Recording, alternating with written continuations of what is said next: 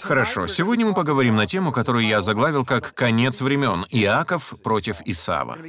Вы увидите сценарий развития истории и контекст, в рамках которого была написана вся Библия. В эти дни, когда идет война между Израилем и палестинцами, когда мы слышим о Газе, о Хамасе и террористах, и еще услышим о многом другом в будущем, крайне важно понимать суть этого фундаментального учения. Я хочу показать вам, что мы не можем толковать пророчество с точки зрения западного греко-римского мировоззрения 21 века. Для того, чтобы по-настоящему понять их, мы должны углубиться в прошлое, к первоисточникам, чтобы увидеть первоначальный контекст и культурно-исторический фон. В противном случае мы получим какие-то выдумки о смысле пророчеств и о личности Антихриста. Большинство из тех, кто сегодня в мире занимаются пророческим служением, опираются на греко-римское мировоззрение 21 века. К вашему сведению, 95% всех пророческих служений на Земле берут начало в Соединенных Штатах Америки. И 95% из них вообще ничего не знают о Господних праздниках, которые целиком и полностью говорят о первом и втором пришествии Мессии. Как же мы можем доверять выпускникам современных пророческих школ и пророческим служениям, если они вообще не рассматривают Божьи праздники, от начала до конца говорящие о первом и втором пришествии Мессии. Сегодня я не буду рассматривать праздники Господни. В свое время я уже преподал серию учений под названием «Божий пророческий календарь», в котором подробно рассмотрел все праздники. Это примерно 12 часов видеоматериала. Сегодня мы сосредоточим внимание только на Иакове и Исаве и на том, какое отношение они имеют к будущему в Израиле конфликту. Итак, начнем. Прежде всего отмечу, что это не что иное, как семейная распря. Кто из вас слышал о фильме «Хэтфилды и Маккой»? Знаете ли вы, что то же самое происходит и сегодня? Это вражда Иакова и Исава. Слева вы видите флаг Израиля, а справа — исламский флаг. И позже мы поговорим о том, почему эти два флага настолько важны. Они оба содержат звезду, но лишь один из них законен. Лишь один. Движемся дальше. Вот зачем мы сейчас наблюдаем. За двумя боксерами на ринге, которые противостоят друг другу раунд за раундом. Я не хочу сильно уклоняться в сторону, но скажите, сколько раундов в боксе? 12 раундов. Кто-нибудь из вас задавался вопросом, почему их именно столько? Лично я не знаю. Возможно, Бог пытается этим что-то сказать. По одному раунду на каждое колено Израиля. В конечном итоге мы должны ответить на вопрос, ради чего вся эта драка? Почему палестинцы в своем большинстве ненавидят еврейский народ? Откуда столько ненависти к этой крохотной стране размером с Нью-Джерси? Они постоянно отдают земли ради сохранения мира, снова и снова подчиняясь мировой системе, делегациям и высокопоставленным лицам из Соединенных Штатов и ООН, но каждый раз оказываются в худшем положении, потому что ракетные установки становятся все ближе. Нам необходимо выяснить, в чем суть этого конфликта, потому что он напрямую взаимосвязан с последним временем. Он завершится великим сражением Армагеддона. На самом деле, это конфликт между Иаковом и Исавом. Бытие, глава 25, стих 20. Исаак был 40 лет, когда он взял себе в жены Ревекку, дочь Вафуила, арамеянина из Месопотамии, сестру Лавана арамеянина, и молился Исаак Яхве о жене своей, потому что она была неплодна. И Господь услышал его, и зачала Ревекка, жена его. Сыновья в утробе ее стали биться, и она сказала, «Если так будет, то для чего мне это?» И пошла вопросить Господа. Господь сказал ей, «Два племени в чреве твоем, и два различных народа произойдут из утробы твоей. Один народ сделается сильнее другого, и больше будет служить меньшему». Вы уже знаете, о ком здесь идет речь. Это Иаков и Исав, которые боролись уже в чреве своей матери. Первым появился на свет Исав, а вторым — Иаков. Таким образом, формально первенцем является Исав. Но в Библии дважды сказано, что старший будет служить младшему, то есть Иакову. Итак, речь идет об Иакове и Исаве. Но прежде чем мы поговорим о них, давайте вернемся немного назад и рассмотрим историю Исаака и Измаила. Это приводит нас непосредственно к Аврааму. Бытие, глава 16, стих 11. «И еще сказал ей ангел Господень, «Вот ты беременна и родишь сына, и наречешь ему имя Измаил, ибо услышал Господь страдание твое. Он будет между людьми, как дикий осел, руки его на всех и руки всех на нем» жить будет пред лицом всех братьев своих. Или дословно, жить будет враждебно по отношению ко всем братьям своим. Мы видим здесь определенную характеристику, описание личных качеств Измаила и то, как будут складываться его взаимоотношения с Исааком. Совершенно четко сказано, что он будет как дикий осел. Эта фраза на иврите, хотя и имеет уничижительный оттенок, означает конкретный вид животных, обитающих на Среднем Востоке. Таким образом, ангел дает описание Измаила, основанное на описании этого дикого осла. И сейчас мы увидим, в чем же оно заключается.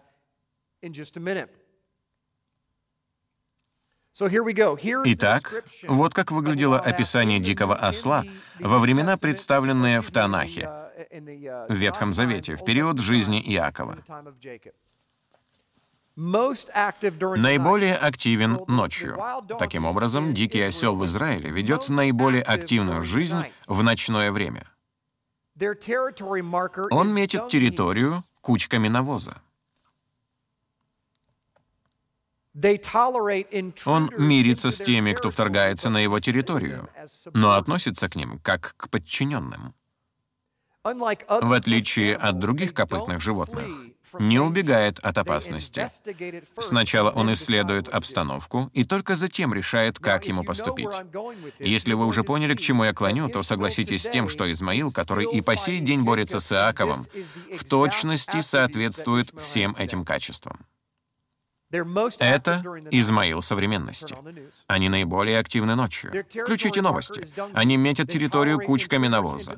Они мирятся с теми, кто вторгается на их территорию, но относятся к ним как к подчиненным, потому что убеждены, что именно они обладают правом первородства.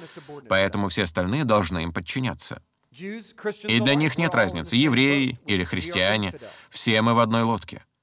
Для Измаила мы неверны, и в отличие от копытных животных, они не боятся. Они никого не боятся. Вначале они исследуют обстановку, а затем принимают взвешенное решение о своих дальнейших действиях. Чуть позже мы поговорим обо всем этом конкретнее. Бытие, глава 17, стих 20. «И, о Измаиле, я услышал тебя. Вот я благословлю его и возвращу его, и весьма-весьма размножу. Двенадцать князей родятся от него, и я произведу от него великий народ».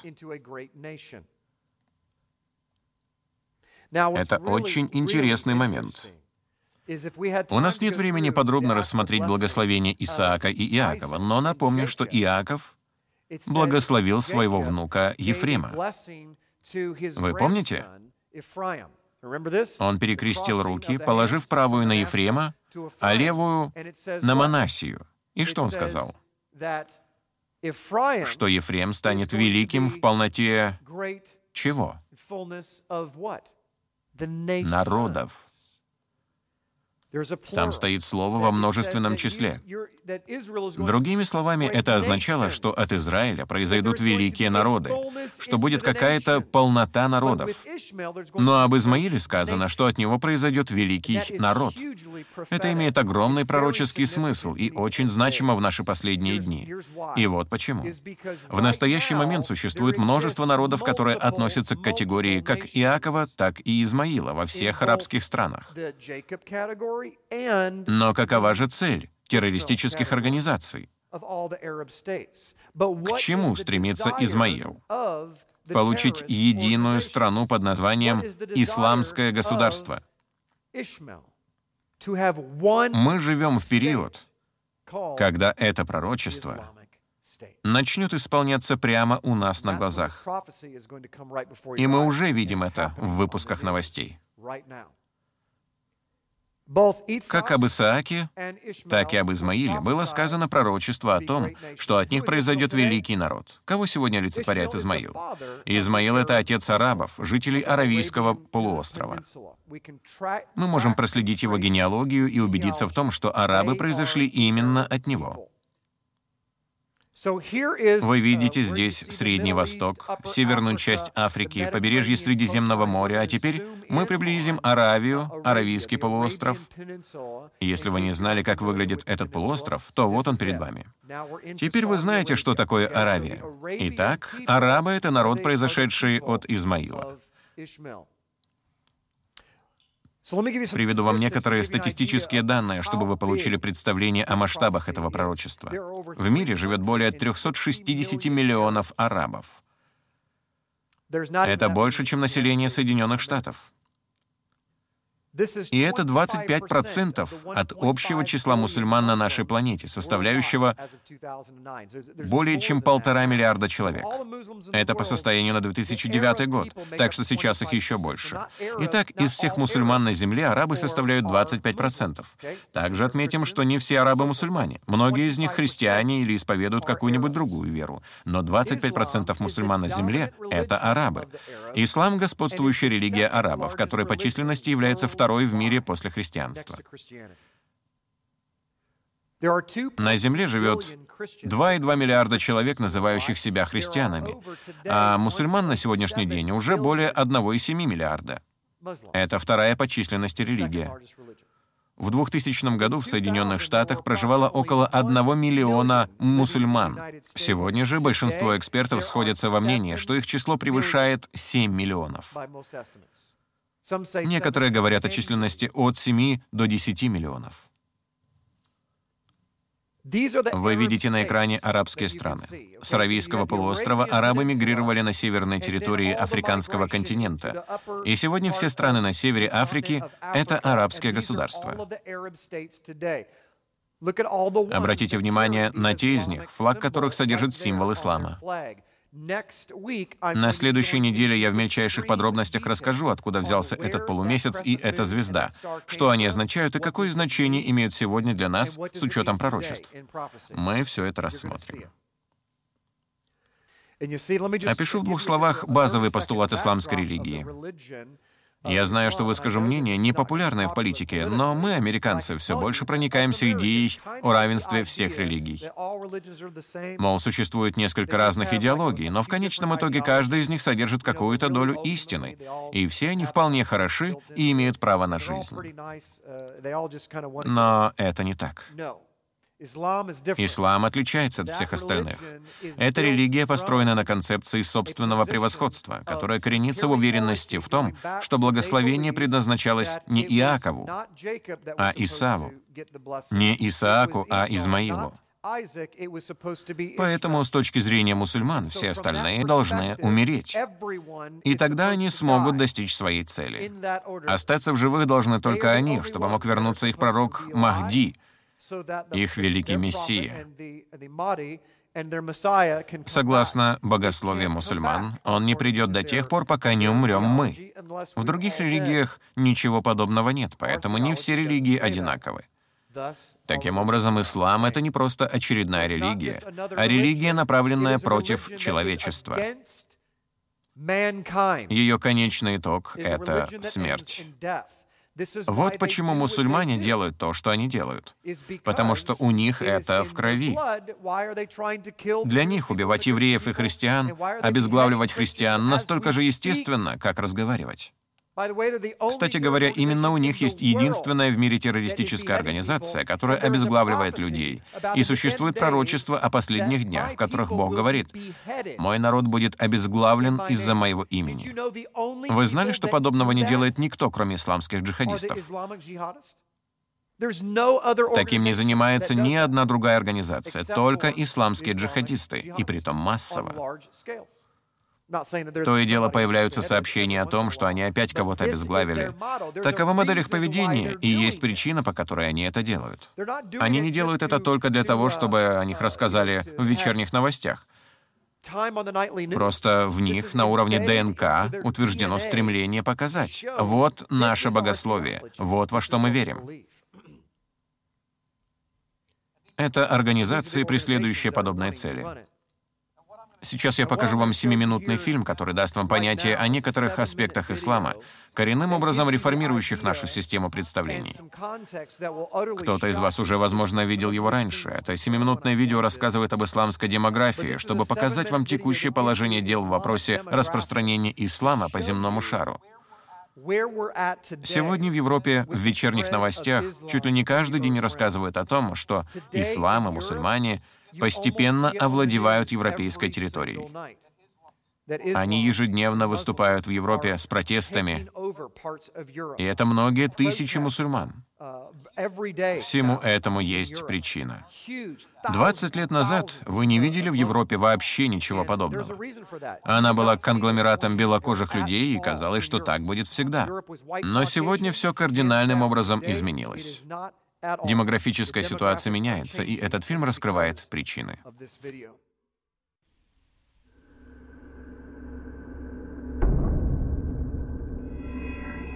Мир меняется.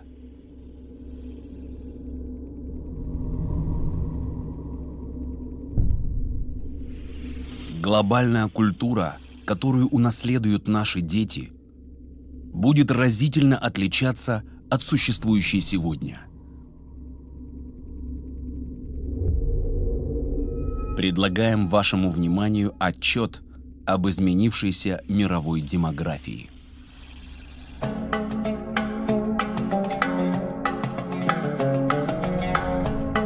Согласно исследованиям, для того, чтобы нация могла сохраниться на период более 25 лет, коэффициент рождаемости должен составлять не менее 2,11 ребенка на семью. Любое значение меньше этого приведет к упадку общества. Как показала история, ни одна цивилизация не смогла восстановиться после падения коэффициента рождаемости ниже уровня 1,9. При достижении значения 1,3 упадок становится полностью необратимым. Другими словами, если две пары родителей родили по одному ребенку, то детей у них в два раза меньше, чем их самих. Если же у их детей также родится только один ребенок, то внуков у них будет уже в четыре раза меньше, чем их самих. В таком случае, если в 2006 году родился всего лишь миллион детей, то не приходится рассчитывать, что в 2026 году из них вырастут 2 миллиона работоспособных взрослых людей. По мере сокращения населения то же самое происходит происходит и с нацией. В 2007 году коэффициент рождаемости во Франции составил 1,8. В Англии 1,6, в Греции 1,3, в Германии 1,3, в Италии 1,2, в Испании 1,1. В среднем по Евросоюзу включающему в себя 31 страну, коэффициент рождаемости составляет всего лишь 1,38 детей на семью. Исторические исследования показывают, что эти цифры уже невозможно увеличить. В течение ближайших лет Европа в известном нам виде прекратит свое существование. Тем не менее, население Европы не уменьшается. Почему? Из-за иммиграции, исламской иммиграции. 90% прироста населения в Европе, начиная с 1990 года, приходится именно на иммигрантов-мусульман. Французы — 1,8 детей на семью, мусульмане — 8,1. В Южной Франции, регионе, который традиционно был одним из мировых лидеров по количеству церквей, сегодня мечетей больше, чем церквей. 30% детей в возрасте до 20 лет — мусульмане. В крупных крупных городах, таких как Ницца, Марсель и Париж, это число возросло до 45%. К 2027 году каждый пятый француз будет мусульманином. Всего лишь через 39 лет Франция станет исламской республикой. За последние 30 лет исламское население Великобритании выросло от 82 тысяч до 2,5 миллионов – Это 30-кратный прирост. Там уже более тысячи мечетей. Многие из них — бывшие церкви. В Нидерландах 50% всех новорожденных — мусульмане. Всего лишь через 15 лет половину населения Нидерландов будут составлять мусульмане. В России живут более 23 миллионов мусульман, то есть пятая часть всех россиян. Всего лишь через несколько коротких лет 40% всей российской армии будут составлять мусульмане.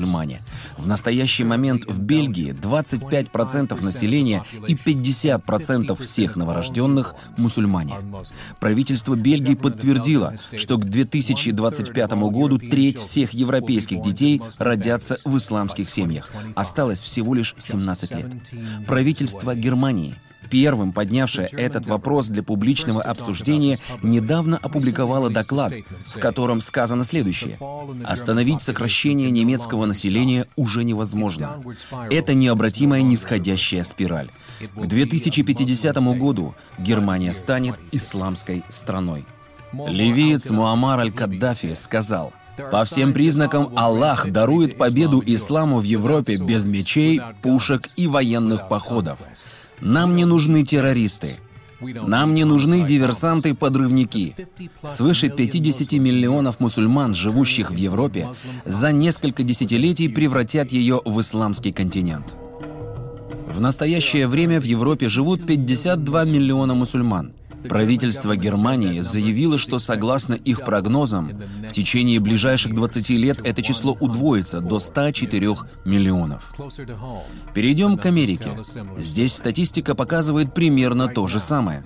В настоящее время коэффициент рождаемости в Канаде составляет 1,6, почти на 0,5 меньше, чем требуется для сохранения нации, а ислам сегодня самая быстро растущая религия. За период с 2001 по 2006 год население Канады увеличилось на 1,6 миллиона человек, из них 1,2 миллиона иммигрантов.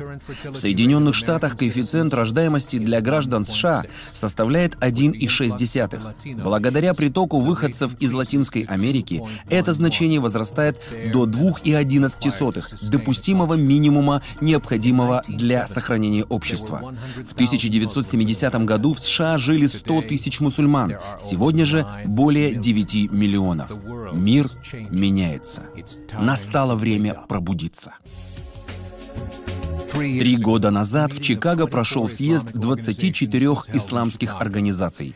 Его стенограмма четко показала их планы по обращению Америки в ислам через журналистику, политику, систему образования и другими способами. Они заявили, мы должны подготовиться к реальности того, что через 30 лет в Америке будут жить 50 миллионов мусульман.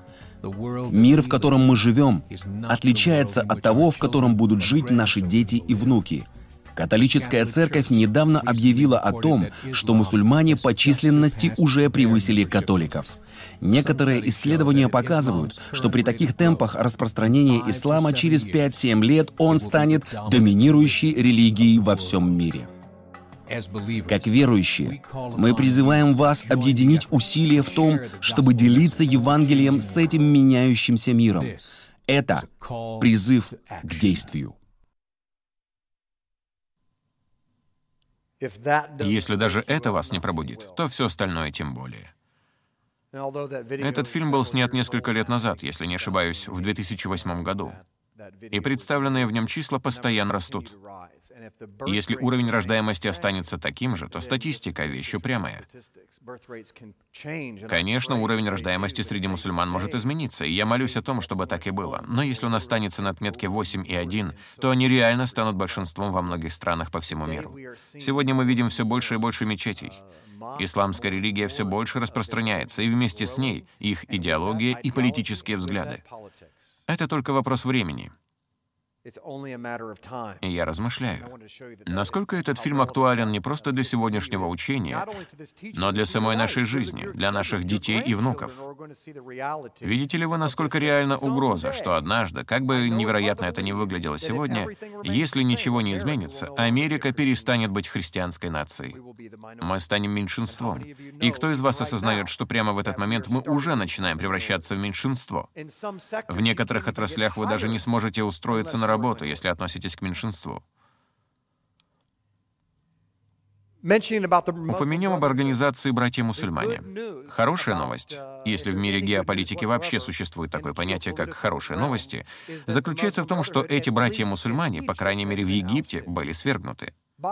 Главная мысль здесь в том, что от Измаила обязательно должен был произойти великий народ, и он обязательно должен нанести ответный удар своему брату. Видите ли, одна из претензий американских христиан по отношению к нам заключается в том, что мы не понимаем вопроса терпения. Мы не умеем ждать. Мы не понимаем силы времени. В других частях мира, наподобие исламской или в том же Китае, ближайшие цели находятся на расстоянии в 50 лет. А как выглядит наше планирование? Однонедельные цели, двухнедельные цели, трехмесячные цели — Китайцы же составляют план на 50 лет, потому что они понимают, как можно овладеть миром. Сегодня это происходит не так, как во времена Александра Македонского, когда все сводилось к простой драке. Вы можете овладеть миром, став владельцем всей недвижимости. Именно это сейчас и происходит, хотя многие из вас об этом не знают. Чтобы не уклоняться сильно в сторону, скажу лишь, что большинство активов на территории Америки принадлежат другим странам. Осознаете ли вы, что тот, кто владеет большей частью имущества в вашем доме, имеет право в любой момент прийти и выставить вас за дверь? Именно это может произойти в Соединенных Штатах Америки. В соответствии с пророчеством, это вызовет эффект домино — и все начнет рушиться по цепочке. Движемся дальше. Скажем пару слов об Исааке. Нам известно, что Исаак стал отцом обетованного народа, Израиля, который включает в себя одновременно дом Иуды, еврейский народ, и дом Израиля, в основном христиан, привитых к маслине. Мы знаем это из 31 главы книги пророка Иеремии, где речь идет о Новом Завете, заключенном с Домом Израиля и с Домом Иуды, который мы сегодня и называем евреями. Совершенно очевидно, что из Вавилона вернулись именно они. Это Южно-Иудейское царство. Но обо всех остальных, также относящихся к Израилю, нам ничего не известно. Кто они и откуда пришли.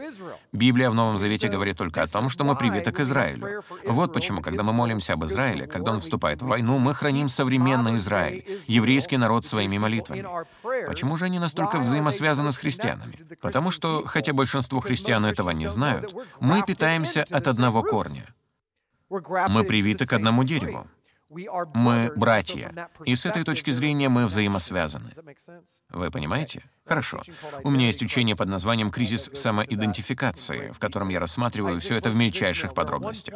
Сравнение Исаака с Измаилом. В мире живет полтора миллиарда мусульман и два, и два миллиарда христиан и евреев. Это два великих народа. Вот как выглядит их генеалогическое дерево. Просто для ознакомления. На его вершине — Авраам, Сара и Агарь. Напомню, что Бог сказал Саре, «Я дам тебе ребенка». А она рассмеялась, потому что была в преклонных годах. Поэтому она и сказала Аврааму, «Войди к моей служанке Агарь». По этой линии от Сары родился Исаак. Вы видите это на экране.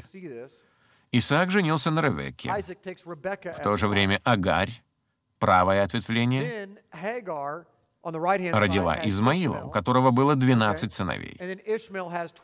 У Исаака родились Иаков и Исав. Так выглядит продвижение вниз по этому генеалогическому дереву. Если все это обобщить, то линия, ведущая от Авраама через Сару к Исааку и Иакову, несет жизнь, а линия Агари, ведущая к Измаилу и его 12 сыновьям, несет смерть. Мы в этом уже убедились.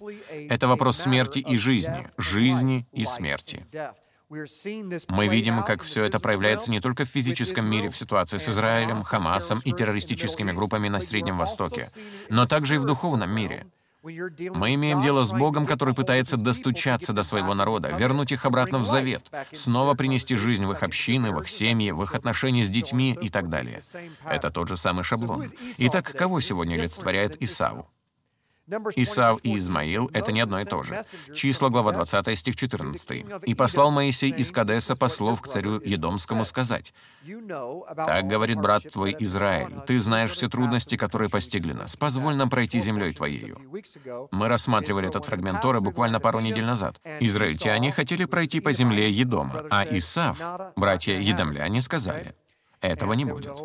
Тогда возникла целая проблема, о которой мы с вами уже говорили ранее. Хочу особо подчеркнуть тот факт, что в Библии сыновья Исава названы едомлянами, поэтому нам надо выяснить, где они живут сегодня. Кто относится к числу едомлян?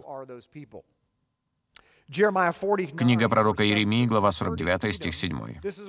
«О Едоме так говорит Господь Саваоф. Разве нет более мудрости в Фенаме? Разве не стало совета у разумных? Разве оскудела мудрость их? Бегите, обратив тыл, скрывайтесь в пещерах, жители Дедана, ибо погибель Исава я наведу на него, время посещения моего». И опять мы видим, как Писание проводит параллели, показывая, что Исав — это Едом. Иеремия 49:15. «Ибо вот я сделаю тебя малым между народами, презренным между людьми». Мы видим различие между Измаилом и Исавом. Что было пророчески сказано об Измаиле? Что от него произойдет великий народ. Об Исаве же пророчески сказано, что он станет малым народом, презренным между людьми. От шума падения их потрясется земля, и отголосок крика их слышен будет у Черного моря. Таким образом, Исав и Едом — это одно и то же. Бытие 25.30. «И сказал Исав Иакову, «Дай мне поесть красного, красного этого, ибо я устал». От всего дано ему прозвание Едом. Снова и снова мы видим в Писаниях знак равенства между именами Исав и Едом.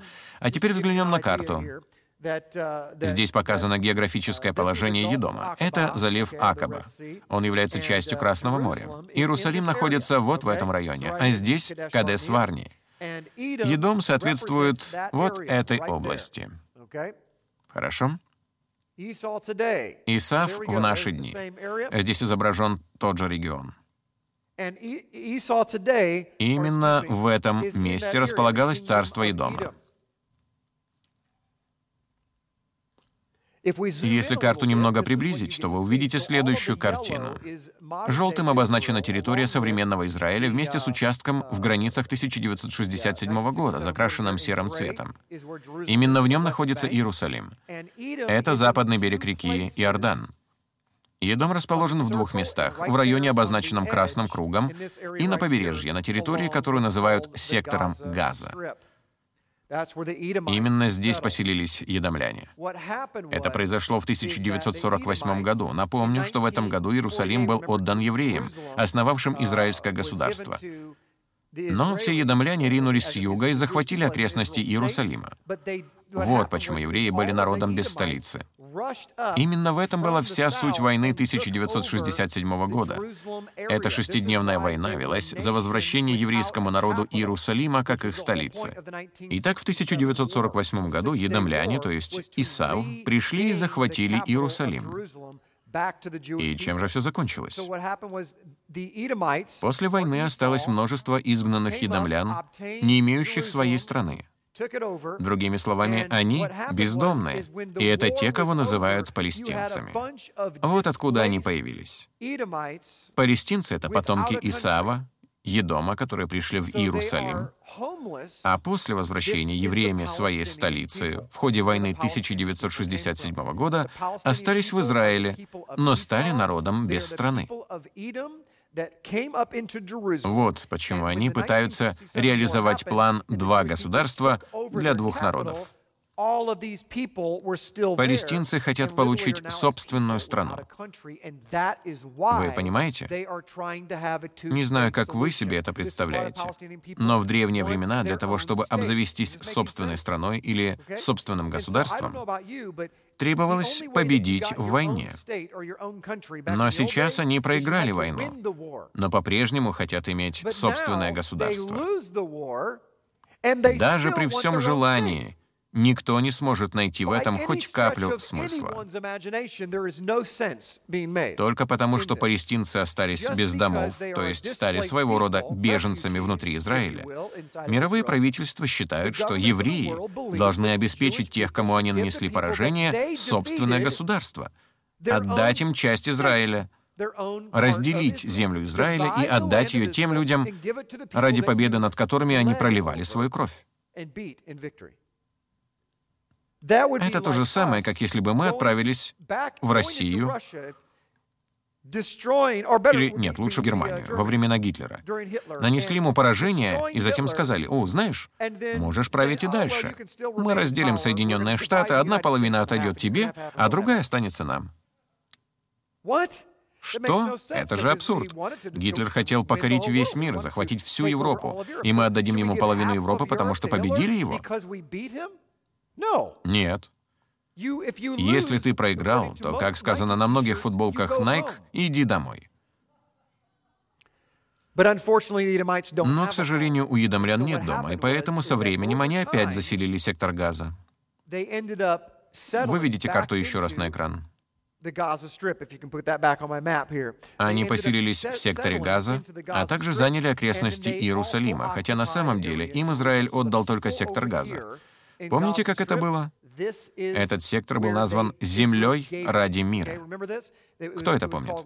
Да, они получили землю, но стремление к миру так и не продемонстрировали. Итак, палестинцы получили землю в секторе Газа. Но все, чего они хотели, просто подобраться поближе, чтобы обстреливать Израиль ракетами. Именно такой была их цель, и теперь они хотят получить еще и западный берег реки Иордан. Вы шутите? Посмотрите, где находится этот берег. Он вот здесь. Он прямо на холмах Иерусалима. Оттуда можно обстреливать Иерусалим ракетами хоть каждый день.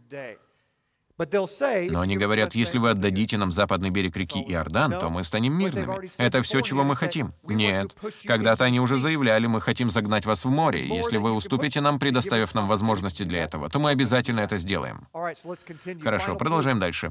Последнее доказательство. Слово «Палестина», вы только послушайте, происходит от арабского корня, который буквально произносится как «филистин». Именно от него происходит слово «филистимлянин». Вот кто такие филистимляне. Послушайте, это же противостояние Давида и Голиафа. Это все пророчески. Давид против Голиафа. Речь не идет об Америке. В Библии вообще нет такого понятия, как Америка. В библейские времена, в которые говорили на библейских языках, речь шла о противостоянии Давида и Голиафа. В 10 стихе книги пророка Авдия сказано, за притеснение брата твоего Иакова. На иврите слово «притеснение» звучит как «хамас». Вот что в переводе с иврита означает слово «хамас» — «насилие». Именно Хамас является правящей организацией в секторе Газа. Это агрессивные люди. Послушайте, в секторе Газа нет политического правительства, в подполье от которого действует какая-то террористическая организация. Нет. Правительство Газа это и есть террористическая организация Хамас, вы понимаете? Очень многое происходит за кулисами, и все это исполнение пророчества. В тайне принимаются правительственные решения, которые нам не показывают в новостях. Те же события, которые показывают в новостях, мы истолковываем неверно, потому что не имеем должного понимания культурного контекста. Итак, подведем краткие итоги. Исаак и Иаков — это иудео-христианские народы. От Измаила произошли современные арабские народы, населяющие весь Средний Восток. От Исава произошли едомляне или филистимляне. Они существуют и по сей день. Ислам — преобладающая религия как Измаила, так и Исава. Мусульмане — это люди, исповедующие ислам. Мы рассматриваем некоторые определения, чтобы, глядя вечерние новости, мы понимали, о чем идет речь. Мусульмане — это последователи ислама. Едомляне или палестинцы захватили Иерусалим в 1948 году и были изгнаны, потеряв Иерусалим в 1967 году. Итак, что Иаков забрал у Исава? И вот как он это сделал. Можно сказать, что он выиграл первородство в карты. Иаков слегка жульничал, используя пять тузов вместо четырех. Он понимал, что такое первородство. Оно имело огромное значение. В скором времени у нас здесь будет конференция, полностью посвященная вопросам благословения, семейного благословения. Вы можете сказать, ну, здесь, в Америке, мы такого не делаем. Семейное благословение — настолько важная вещь, что целые народы существуют или исчезли с лица земли только потому, что тысячи лет назад было произнесено отцовское благословение. Вы понимаете? Отцовское благословение было настолько желанным, что ради его получения Иаков решил обхитрить Исава и обмануть своего отца. Сегодня мы говорим, Язычники жульничают, воруют и лгут отцу, чтобы получить материальное наследство, но благословение, кому оно надо? Мы перестали быть духовными людьми. Иначе мы понимали бы, что отец, говоря что-то в адрес своих детей, провозглашает жизнь или смерть.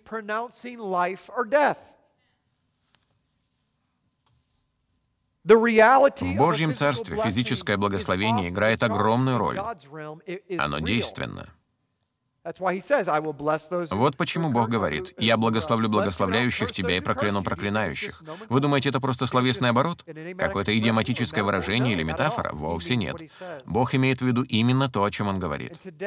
Наследие первородного в древние времена включало в себя следующее — священническое благословение — оно также включало в себя двойную долю наследства, потому что первенцу предстояло заботиться обо всем роде. Когда наступали трудные времена, ему требовался определенный неприкосновенный запас. Образно говоря, это был своего рода сберегательный счет. Вот для чего предназначалась двойная доля. Первенец имел превосходство над братьями. Все равнялись именно на него — Выражаясь современным языком, он был судебным исполнителем по недвижимости. Он имел духовную и физическую власть. Все остальные братья, сколько бы им ни было лет, должны были относиться к первенцу с почтением и повиноваться ему. Как только он через благословение обретал эту духовную власть, все были обязаны подчиняться ему. Знаете почему? Послушайте, у некоторых из вас много детей, пятеро, шестеро, семеро. Кто из вас столкнулся бы с проблемами, если бы вместо первенца вы благословили второго по счету брата, и первенцу пришлось бы подчиняться младшему брату? Задумайтесь об этом на минуту. Это не шуточное дело. В наше время даже младшим братьям трудно подчиняться старшим, а что же говорить о подчинении старших младшим? Это очень-очень сложно. Тем не менее, это был крайне важный аспект древнееврейской культуры. Измаил и по сей день ненавидит своего младшего брата, потому что благословленному доставалось имя отца. В древние времена имена олицетворяли власть. У них была миссия, цель. Откуда, по-вашему, у нас появилась традиция передачи имени от отца к сыну? Моя фамилия Стейли. Я третий ребенок в семье. Если бы у меня был сын, то он также носил бы фамилию Стейли. Почему? Откуда у нас такая традиция? Передача имени уходит корнями в Библию, в еврейскую культуру, где имя отца передавалось дальше. Отличие заключается только в том, что в те времена имя олицетворяло власть. Приведу один отличный пример. Однажды я поехал на охоту, это было здесь, в штате Миссури. Я уже рассказывал эту историю раньше. У моей прабабушки была ферма площадью 80 акров, и я часто проводил там летние каникулы. Uh, Но затем я перестал туда ездить. И вот, много лет спустя, я приехал поохотиться на этом участке. Вдруг прибежали какие-то люди и начали кричать на меня, мол, это частная собственность и так далее. Так продолжалось до тех пор, пока они не подошли ближе. Тогда, взглянув на меня, один из них снял с себя очки и сказал, «Ты Стейли? Просто невероятно, ты выглядишь точь-в-точь, точь, как твой отец в этом же возрасте». Оказалось, что это мой родственник. И атмосфера сразу же поменялась. Как только он узнал, кто я такой, его отношение мгновенно изменилось. Осознаете ли вы, что ваше имя содержит в себе авторитет? По большому счету мы верим, что носим Божье имя, записанное поверх нашего имени, и это дает нам власть в земном мире. Вот почему любая власть на самом деле не обладает властью, если выходит за рамки Божьего имени. И всякая власть, которая ставит себя на позицию власти, отвергая Яхва, будет низложена. И, наконец, сегодня символом этой духовной власти является вот это — храмовая гора. Почему именно она? Причина в пророчестве. Опять-таки отмечу, что сегодняшнее учение — это лишь очень обобщенный конспект для следующей недели. Если вы задавались вопросом, в чем причина такой борьбы за храмовую гору, почему она им так нужна, то ответ заключается в том, что фактически это отправная, центральная точка наследия Иакова и Исава, Исаака и Измаила. Именно на этом месте Авраам собирался принести в жертву Исаака. Хотя Коран говорит, что Авраам хотел принести в жертву Измаила. Вот почему храмовая гора настолько важна для них. Вот почему они сражаются за нее. Она представляет собой наследство первенца. Это не просто кусок земли. Он является наследием, полученным от их отца Авраама. Я знаю, что это с трудом умещается в голове, но представьте себе, у арабов и филистимлян, то есть потомков Исава, общий отец. Как я уже отметил в самом начале, это семейная распря. Сколько семейных ссор до сих пор происходит в одной только нашей общине? Как видите, вы в большей степени израильтяне, чем предполагаете. Взгляните на следующее. Это слово «Адам» и «Едом» на иврите. У них совпадают корневые буквы. Все сводится к одному и тому же корневому слову. Слова «Адам» и «Едом» записываются одинаково. Это три буквы — «Алев», «Далит» и «Мем». Но у них два радикально отличающихся толкования или определения. Давайте рассмотрим их очень быстро. Мы уже подходим к концу. Адам — это Божье присутствие. Другими словами, с Адамом было Божье присутствие. Это значит божественная кровь. Слово «едом» означает раздражать, колоть или пытаться контролировать Адама.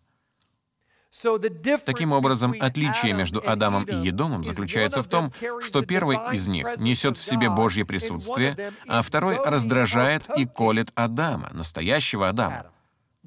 Вот как появились Адам и Едом. Они оба происходят от одного ДНК. У них общее имя. У них лишь немного отличаются диакритические знаки огласовки в именах. Но это дает совершенно разные определения. Безусловно, в этом скрывается пророческое послание, потому что внутри каждого из нас присутствует конфликт. Павел говорит в Библии, «Внутри меня идет война». Помните? Это седьмая глава послания к римлянам. «В моих членах идет война.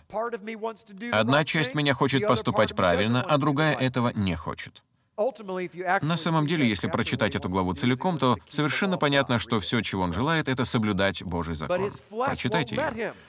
Это потрясающая глава. Но плоть препятствовала Павлу исполнять Божьи заповеди, и потому он восклицает, «Бедный я человек». Что находилось внутри него? Две человеческие природы — Едом и Адам. Это тот же самый конфликт, который разворачивается сегодня в физическом мире между израильтянами и палестинцами в секторе Газа с его Хамасом. Это та же самая война, которую вы сейчас ведете со своей плотью. Если говорить о земном мире, то Богу уже надоело смотреть на то, как враг оккупирует вашу территорию. Мы сами отдали врагу эту небольшую полоску побережья в своей жизни. И знаете что? На самом деле, мы не хотим полностью избавиться от греха, потому что этот район очень красивый. Знаете, если вам показать фотографии сектора газа, то вы не увидите никаких отличий от Гавайских островов. Там очень красиво. В интернете даже есть такое видео. Вы можете найти его сами. В нем чередуются пейзажи сектора Газа и говорится, что это за город. Они выглядят в точности, как курорты Средиземноморья или Багамские острова. Пальмы и все такое. Но на самом деле это сектор газа. Мы не желаем избавляться от какого-то греха, потому что он так дорог для нас. Но истина заключается в том, что враг из темных закутков обстреливает ракетами Божий храм внутри вас. Если вы отдадите ему хотя бы небольшую территорию своей жизни, то он начнет запускать ракеты в остальные части вашего естества. С какой целью? Знаете, чего он хочет? Еще больше земли. В лице Хамаса и современных врагов Израиля мы видим пророческую картину.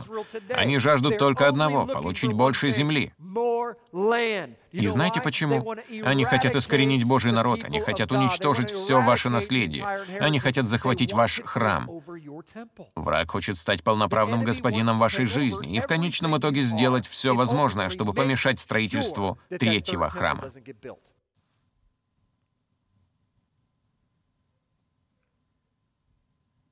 Дух и плоть. Евангелие от Матфея 26:41. «Бодрствуйте и молитесь, чтобы не впасть в искушение. Дух бодр, плоть же немощна». Я уже буду заканчивать. То, что вы видите в выпусках новостей, дамы и господа, это история вашей собственной жизни. Вы смотрите исторический канал, по которому показывают, каким вы есть сейчас и что произойдет в будущем. Потому что внутри каждого из вас есть как Иаков, так и Исав. И только от вас самих зависит, кем вы будете. Диким ослом, который творит свои дела по ночам, потому что вы предоставляете врагу доступ к узкой полоске земли в своей жизни. Или же таким, как Иаков, возводя вокруг себя железный купол Руах Хакодеш, Святого Духа и Божьего Слова. Вы знаете, что Слово Божье — это единственное, что может вас защитить. Никогда не забывайте об этом. Несмотря на все обилие пророчеств и служений, сосредоточенных на пророчестве, лишь немногие из них скажут вам следующее. Единственный способ научиться отличать истину от лжи — это знать Тору как свои пять пальцев. Проблема вот в чем. Вы можете досконально знать наизусть Новый Завет. И это поможет вам сформировать тот благочестивый характер, к которому вы стремитесь. Это бесспорно. Но, когда на исторической сцене появится Антихрист, и совершенно незаметно начнут меняться религиозные веяния, а это произойдет, если не в нашем поколении, то в следующем, Единственный способ распознать, от Бога ли этот пророк, это выяснить, насколько его слова соответствуют тому, что написано в начале книги. Если говорить в двух словах, то стартовой площадкой для великого отступничества станет именно невежество. В этом нет никаких сомнений. Помните, что у врага есть долгосрочный план. Он изменяет народа не за одну ночь, а в течение длительного периода. И все это время он внушал Божьему народу великое заблуждение, заставляя нас поверить в то, что начало книги не имеет значения. Мы рискуем не узнать Антихриста, когда он явится. Дамы и господа, Антихрист будет очень красноречивым человеком. Он будет таким очаровательным, умело играя на ваших самых глубоких чувствах. И когда станет ясно, что мир стремительно скатывается в пропасть, он сможет предоставить действенное решение. Злая сущность Антихриста не будет настолько очевидна, как вы думаете. Возможно, он даже будет богословом, знающим Библию наизусть от корки до корки. И вполне вероятно, он будет говорить то, что нам хочется услышать. Но как же узнать, от Бога ли пророк, воспользовавшись именно тем определением, которое дано в начале книги? В нем сказано, «Истинный пророк никогда не противоречит уже сказанному». Поэтому, если Бог говорит вот так, но приходит какой-то человек и начинает говорить по-другому. Даже если это согласуется с существующей религиозной системой, то это распознают только те, кто знает и понимает начало книги, и, кроме того, имеет мудрость. А где же мы можем почерпнуть мудрость? В Библии сказано, в начале книги. Такие люди распознают обман. Хотя вся религиозная система в целом возненавидит вас за это — Потому что всем нравятся парни наподобие Рокки Бальбоа. Всем нужен герой. Все хотят увидеть человека, разрешающего мировые проблемы. Но единственное, что сможет спасти вас на исходе ночи, попомните мои слова. Это знание Божьего Слова и соблюдение того, что в нем сказано. Именно это отличает мудрых дев. У всех остальных светильники угаснут. Вот почему была рассказана эта притча. Ее слушатели понимали, что такое светильник и что он олицетворяет. Они понимали, что символизирует масло. Только мы, христиане 21 века, не имеем об этом ни малейшего представления. И потому каждый из нас плодит все новое толкование для своей деноминации. А все потому, что мы боимся вернуться к истокам и прочитать историю с самого начала. Поднимитесь, пожалуйста. Я хочу, чтобы вы понимали тот важный факт, что это противостояние происходит не только в физическом мире. Я уже говорил, наверное, тысячу раз, что все происходящее в физическом мире — это еще и духовное послание. Между ними проведены четкие параллели. Все, что Бог совершает в физическом мире, Он совершает и в мире духовном. Проблема в том, что у нас нет глаз, чтобы видеть, и ушей, чтобы слышать, и потому мы не замечаем этого послания. И Богу приходится направлять нас на очередной круг в обход горы. Война идет не только в Израиле, но и во вселенском Израиле, по всему миру. Враг, Хамас, в очередной раз пытается уничтожить нас, а мы даже не знаем, кто мы. Потому что у нас нет никого и ничего, к чему мы могли бы вернуться. В Израиле всегда был только один способ победить в войне. Так сказано в моей Библии. Бог заявил об этом совершенно четко. Если вы смиритесь, вернетесь к моему завету и будете исполнять мою Тору, то победите в любом сражении. «Я буду с вами», — говорит Господь. Мы уже читали это сегодня. Второзаконие, глава 3. «Если вы не будете исполнять мое слово, то я предоставлю вас самих себе, и вы станете рабами в собственном народе. Дамы и господа, пробудитесь. Мы рискуем стать рабами в нашем собственном народе. Мы медленно сваримся, как лягушки, и даже не осознаем этого, пока не очнемся, но будет уже слишком поздно. Поэтому в завершении процитирую знаменитый фрагмент Писания, который говорит, «Если смирится народ мой, который именуется именем моим, и будут молиться, и взыщут лица моего, и обратятся от худых путей своих, то, вы слышите, здесь сказано «то», я услышу с неба и исцелю землю их». Контекст этих слов заключается в том, что Божий народ Израиля возвращается в завет. Мы живем в те дни, когда должны молиться не только об Израиле, о еврейском народе, о современном Израиле, но и о тех, кто приобщен к корню Иисея и называется Израилем благодаря своему духовному ДНК, кто привит к этому дереву.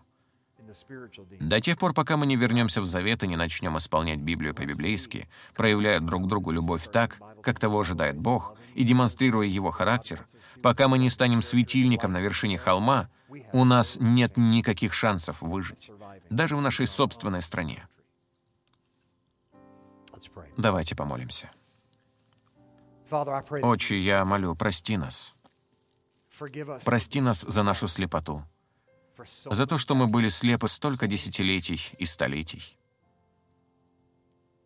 Заповеди, данные Моисеем, выгравированы на всех зданиях судов в Америке. И все же мы устранили их из структуры нашей жизни.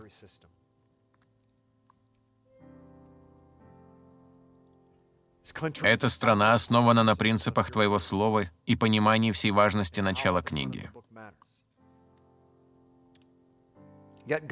Тем не менее, мы опровергаем Тебя с церковных кафедр всех деноминаций, даже не догадываясь об этом. Мы разрушаем именно то, что Павел укреплял, о чем он сам сказал в послании к римлянам 3.31. Мы вообще не впускаем это в свою жизнь. Отче, мы не знаем, как это сделать. Но я хочу заявить, что эта группа людей отчаянно желает быть в завете с тобой. Мы хотим жить в совершенном соответствии с Твоим Словом. Мы не хотим просто сидеть в машине, веря в Иешуа. Мы хотим, чтобы наши колеса были идеально отбалансированы, а двигатель отрегулирован. Это гонка. Отче, я молюсь о том, чтобы Ты пробудил дух своего народа. Они не обязаны все понимать в совершенстве или совсем соглашаться, но их дух должен быть оживлен, чтобы они увидели даже больше того, о чем мы говорим. Исав уже близко. Измаил уже здесь. Нам предстоит сражение, а мы раздеты и безоружны. Единственное же оружие, о котором я знаю из Твоего Слова, это меч Духа и припоясывающая нас истина.